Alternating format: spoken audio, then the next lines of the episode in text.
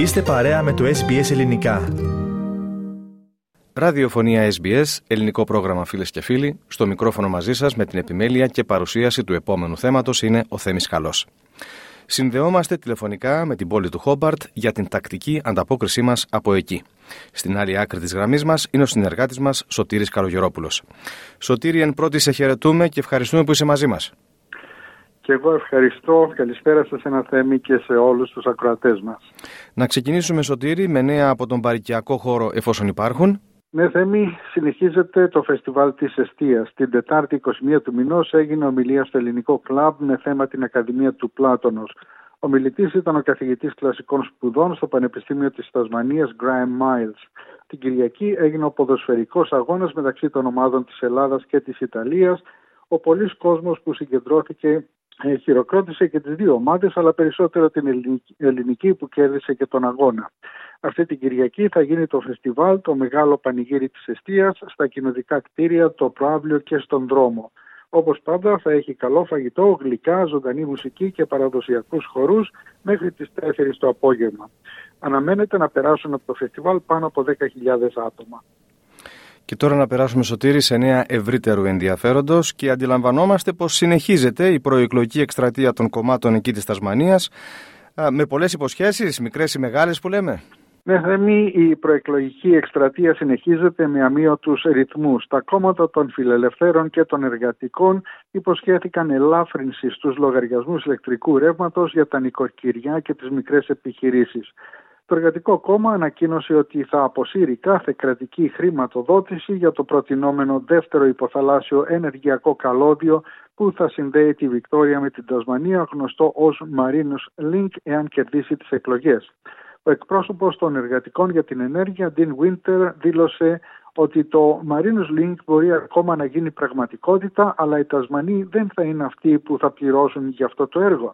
Υπάρχει ζήτηση για την υδροηλεκτρική και αιωλική ενέργεια της Τασμανίας και ότι η πολιτεία δεν θα έπρεπε να χρηματοδοτήσει αυτό το έργο. Αναγνωρίζουμε ότι αυτό είναι ένα κρίσιμο έργο για την Αυστραλία, αλλά αυτός ακριβώς είναι ο λόγος που η Αυστραλιανή κυβέρνηση θα, είναι, θα πρέπει να είναι αυτή που θα το πληρώσει. Ο Michael Ferguson των Φιλελευθέρων είπε ότι η θέση των εργατικών για το Marinus Link ήταν μια απερίσκεπτη απόφαση που απειλεί το μέλλον του έργου και θα ρίξει μια μαχαιριά στην καρδιά της οικονομίας της Τασμανίας.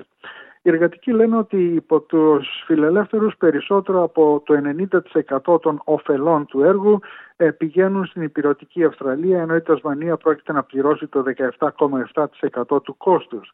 Οι εργατικοί και οι φιλελεύθεροι προτείνουν μειώσεις στους λογαριασμούς ρεύματος ανεξάρτητα από το κόμμα που θα κερδίσει τις εκλογές. Οι εργατικοί έχουν υποσχεθεί μια εφάπαξ μείωση δεκαεπτά τοις εκατό στις τιμές της ηλεκτρικής ενέργειας, που μεταφράζεται σε μια μείωση τετρακοσίων δολαρίων για το μέσο νοικοκυριό. Οι φιλελεύθεροι υπόσχονται μια εφάπαξ πληρωμή διακόσια πενήντα δολαρίων για κάθε νοικοκυριό και τριακόσια δολαρίων για τις μικρές επιχειρήσεις. Και να πάμε σε άλλο θέμα τώρα, Σωτήρη. Το ερευνητικό πλοίο της Αυστραλίας αρ βι Investigator κινδυνεύει να περάσει το ένα τρίτο του χρόνου αγκυροβολημένο στο λιμάνι του Χόμπαρτ λόγω περικοπών της χρηματοδότησης. Ακριβώς έτσι είναι, Θέμη. Ο Εθνικός Επιστημονικός Οργανισμός Σι Ες Άι Αρ Ο ζήτησε ενενήντα τρία εκατομμύρια δολάρια για τα επόμενα τέσσερα χρόνια για να λειτουργήσει το υπερσύγχρονο ερευνητικό πλοίο αρ βι Investigator σε πλήρη δυναμικότητα. Όμως το Σι Ες Άι Αρ Ο έλαβε μόνο πενήντα εννέα εκατομμύρια δολάρια.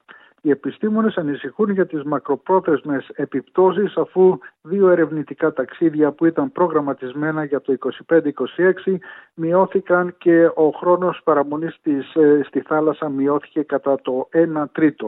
Ο οργανισμός διερευνά εναλλακτικές επιλογές χρηματοδότησης για να επιστρέψει στις τριακόσιες ημέρες επιχειρησιακής έρευνας, αλλά οι πράσινοι ανησυχούν ότι το πλοίο μπορεί να χρησιμοποιηθεί σε συμβάσεις από τη βιομηχανία πετρελαίου και φυσικού αερίου. Το προηγμένο θαλάσσιο ερευνητικό σκάφος των εκατόν είκοσι έξι εκατομμυρίων δολαρίων αντιμετωπίζει ένα σημαντικό έλλειμμα χρηματοδότησης που θα μπορούσε να το κάνει να παραμείνει αδρανές στο λιμάνι για σχεδόν μισό χρόνο.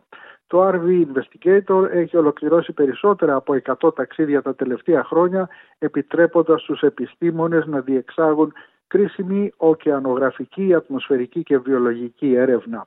Έχει διανύσει σχεδόν πεντακόσιες χιλιάδες χιλιόμετρα, εξερευνώντας μια τεράστια περιοχή που εκτείνεται από την άκρη της Ανταρκτικής στο Νότιο Ωκεανό μέχρι τα τροπικά νερά στο βορρά της Αυστραλίας.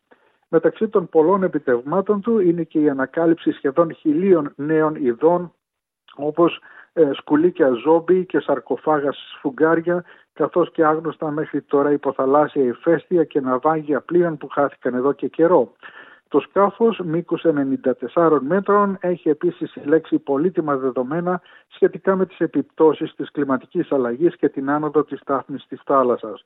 Ωστόσο, η ανεπαρκής δημόσια χρηματοδότηση θα μειώσει τη μελλοντική επιχειρησιακή ικανότητα του πλοίου κατά το ένα τρίτο, προσφέροντας στους επιστήμονες περίπου διακόσιες ημέρες έρευνας στα είκοσι πέντε και είκοσι έξι.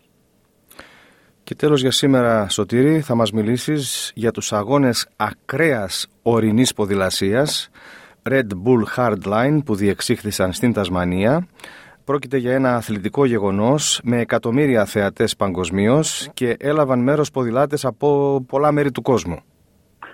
Ναι, Θέμη, η κοιλάδα Derwent την περασμένη εβδομάδα βρέθηκε στο κέντρο του σύμπαντος της ορεινής ποδηλασίας, με την προσοχή να επικεντρώνεται στο Maydena Bike Park που φιλοξένησε την Αυστραλιανή πρωτιά της σειράς ορεινών ποδηλάτων Red Bull Hardline.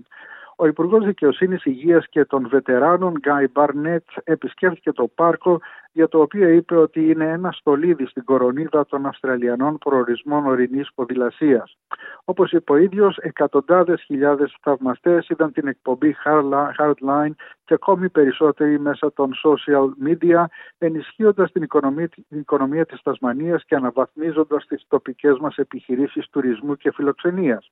Η κίνηση της Red Bull να φιλοξενήσει την πρώτη της σειρά Hardline Mountain Bike μακριά από το παραδοσιακό της σπίτι στην Ουαλία για τα επόμενα τρία χρόνια είναι άνευ προηγουμένου.